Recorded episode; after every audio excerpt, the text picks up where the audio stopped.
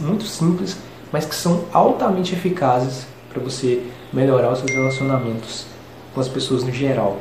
E ao longo desses 6 capítulos, né, ele mostra um princípio que vai te ajudar nas suas relações humanas, independente de com quem seja, né, seja no seu ambiente de trabalho, com seus familiares, os seus relacionamentos no geral.